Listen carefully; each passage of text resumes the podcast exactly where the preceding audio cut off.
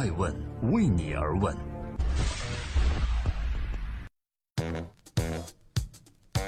Hello，大家好，今天是二零一八年的一月八日，周一，我是爱成，我在美国的拉斯维加斯全美消费电子展的所在地向各位问好。爱问记录时代人物，探索创新创富。今天呢，是我们播出的第七百零六期。在二零一八年 CES，也就是全球最炫酷的电子消费科技展之前，我有幸来到了硅谷，写了一篇投资日记。走在硅谷，有钱的你会如何投资呢？二零一八年的艾文 CES 团队，我们从北京出发，抵达旧金山，前往拉斯维加斯，去记录全球最炫酷的电子消费展。在那儿，我们策划了三期特别的节目，分别是遇见未来的汽车、遇见未来的游戏和遇见未来的机器人。我们将要拜访全球最顶级的十二家科技公司。而在 CES 之前，我有幸先降落在了旧金山，拜访了全球创新中心硅谷。一月四日，我们拜访了 The Bay Area Council，也就是湾区投资协会。在这里，我们了解到旧金山湾区的投资环境。在前往拉斯维加斯之前，硅谷呢，我特意拜访了硅谷的创新中心，还有英伟达这样一家最近股价狂涨、被称为是人工智能基础设施的科技公司。一月六日呢，我又再次拜访了加州大学伯克利分校，还有斯坦福大学。一月七日，有幸我们自驾经历了 Napa Valley。而今天就是一月八号，我们即将从旧金山前往拉斯维加斯，开始 CES 之旅。每次来到硅谷，正常的中国人都会有一个冲动：如果我在这里生活和工作会怎么样？所以今天我想说一个特别的话题，写一篇特别的日记，那就是走在硅谷。如果你有钱，该如何投资呢？首先要讲讲美股，我们可以想象一下啊。一个硅谷的工程师怎么理财呢？通常的情况是他买完房子之后就会重仓几只股票，也就是把自己的这个美金薪水啊放在亚马逊、谷歌、脸书等这样的一个长期看好的科技股中。那我跟大家举个例子，在去年这些股票中最差的一个一年都涨了百分之五十，也就单只的股票来说，就像亚马逊、Amazon 都涨疯了，几倍几倍的涨，有的股票甚至十几倍的涨。所以说，这种独占优势的股票和公司是值得重仓的。这样的话，波动也小，持续性也强。那美股这个涨跌的背后的逻辑是什么？大家可以关注一下。就是一方面呢，在特朗普上台之后，就一直推行的是去监管化，也就是对于金融危机时出台的很多法案，就慢慢的减弱或者是废除掉。这样市场监管少的情况下，股票一般会是涨的。还有个股票会受国际油价的影响。那在阿美这家公司上市之前，美国的股市一定要往上涨，因为现在中东的政局比较动荡，各国打来打去都是为了争夺资源，所以阿美这家公司，大家搜一下，上市之前美国的股市也一定会伴随着国际油价的上涨而上涨。据我了解，第二个在硅谷流行的呢，就是买币，在硅谷这边的富二代都会把数字货币作为自己的理财的一部分。其中有一个印象深刻的故事是，很多二代的这个家长儿子一般只是败家，结果竟然有人几个月的时间赚了父母几年或者十几年创业的资本。但是在这里，作为一家财经人物媒体，也有必要提醒大家它的风险和道德瑕疵，因为电子货币目前是没有任何监管的，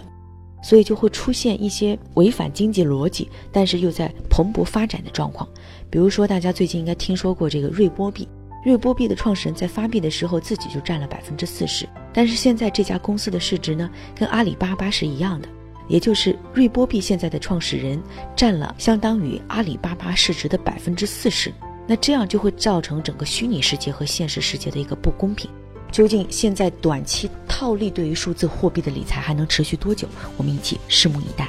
如果你很有钱，行走在硅谷，你可能还有第三种投资方式，投资房产。有两种情况啊，如果你想买房自住，那么建议你买，因为硅谷的房价一直在上涨。如果你买是要投资的话，那这里我也特别计算了一下硅谷的房产的投资回报率，刨去税和各种手续，一般每年的投资回报率呢有百分之八到九，听上去比较稳健。但是有一个尴尬，就是因为钱放在了房地产中，它的流动性是比较差的。第四种我总结出来在硅谷的投资啊，叫做外国人买保险。知道美国的险种是纷繁复杂的，但如果你不是美国公民，美国人呢还特意为这样的人群设计了一个保险，这个保险是寿险，它的投资回报呢是跟股票市场的 ETF 挂钩的一种金融理财产品，收益还是不错，比较稳定，但它不保你的健康，只保你的死亡，也就是意味着当你死亡之后，你就可以拿到保费的约十倍以上给你的受益人。最后，我想隆重介绍一下。硅谷最火的投资方式，那就是把钱放到这些以科技项目为主导的风险基金中。如果你是中国人，你有人民币，我们会本能的去寻找硅谷最主流的 VC 回报最高的基金。但是尴尬就在于，主流往往是很难投进去的。他们一般呢只会给自己已经过老的 LP，因为在他们刚刚还是新生基金的时候，这些投资人就给他们一直的支持，所以当他们发展壮大的时候，优先考虑老牌曾经资助过或帮助过、力挺他们的投资人。当然这也是特例啊，如果你有特别的渠道。不妨也可以尝试一下中国的基金，中国的是新兴的，相比老牌美国风险投资基金呢，一般喜欢领头来主导。新兴的中国在硅谷的基金呢，喜欢的是跟着那些大牌基金去跟投，不占有董事会的席位，但是会保障自己的收益安全。这种投资的办法呢，好处就在于你可以参与到硅谷新兴的创新科技大潮当中，但是坏处同样，一般风险投资的锁定期比较长，十年左右，所以资金的流动性也不是最好的。什么是一个好基金的标准？在这里也可以跟大家分享一下硅谷的参考，大约是十年五倍的回报。也希望大家慧眼识珠，在硅谷也可以找到自己的投资之道。这里是正在播出的《爱问每日人物》，我是爱成，我在美国的硅谷向大家问候，即将出发前往拉斯维加斯参加全球电子消费展。在今天呢，行走在硅谷，我写了一篇特别的日记，比较了在硅谷投资的各种办法，希望略有干货，对大家有所参考。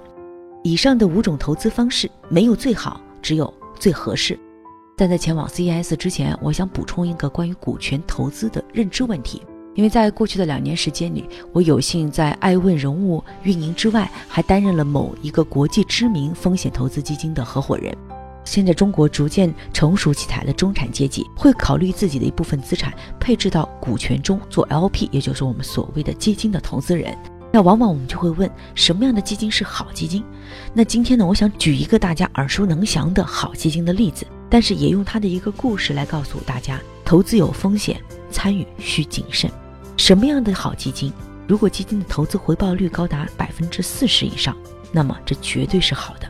但即使是这样的一只基金，比如说红杉基金为例，大家应该听过，红杉最经典的案例呢是投资了谷歌。但是如果你翻开真实的历史，你会发现啊，红杉在一开始的这支初始基金，除了投资谷歌这家公司成功外，其他所有的项目基本上全部都失败了。但唯独这个项目给红杉，以至于从当时创业时的红杉资本到现在全球知名的红杉资本，整整赚了一点五万倍。那么换句话说，没有当时红杉资本恰巧投中谷歌的话，那今天红杉二字就不存在资本界了。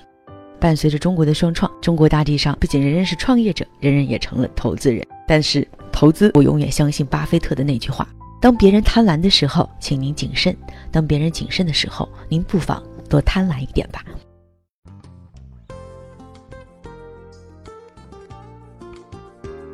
从明天开始，艾问就开启了艾问 CES 二零一八遇见未来的首场录制了。我们会遇见哪些未来呢？首先，我们会遇见未来的汽车，传统汽车是否会消失？我们会探访传统汽车的代表福特、奔驰、沃尔沃，还有新锐互联网汽车的代表百度无人汽车、小鹏汽车。而且你会听到福特的 CEO Jim Hackett 和百度的 IDG 的智能汽车事业部的总经理顾维浩，以及小鹏汽车创始人何小鹏，他们都会在艾问人物等着你。那这一次，我们也携手了界面、蜻蜓和中国日报。共同围绕着更多的音频、视频分享给大家，但第一手的消息当然还是关注爱问人物的微信和爱问人物的官网。第二期节目在美国的拉斯维加斯的 CES，我们将遇见未来的机器人，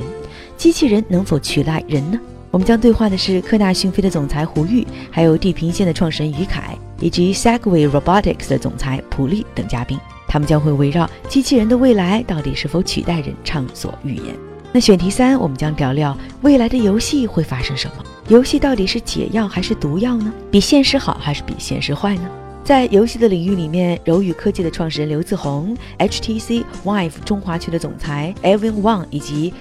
联众国际的 CEO 武国良等嘉宾也在艾问人物等着你。所有的信息，我们不仅在艾问人物的官方媒体上会陆续的发布，我们也会在中国教育电视台和全国机场等视频渠道。以及艾问的百家媒体联盟陆续向大家公布。好啦，今天就是艾问每日人物的特别节目《硅谷日记》，我们明天再见。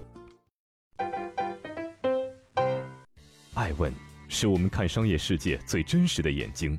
记录时代人物，传播创新精神，探索创富法则。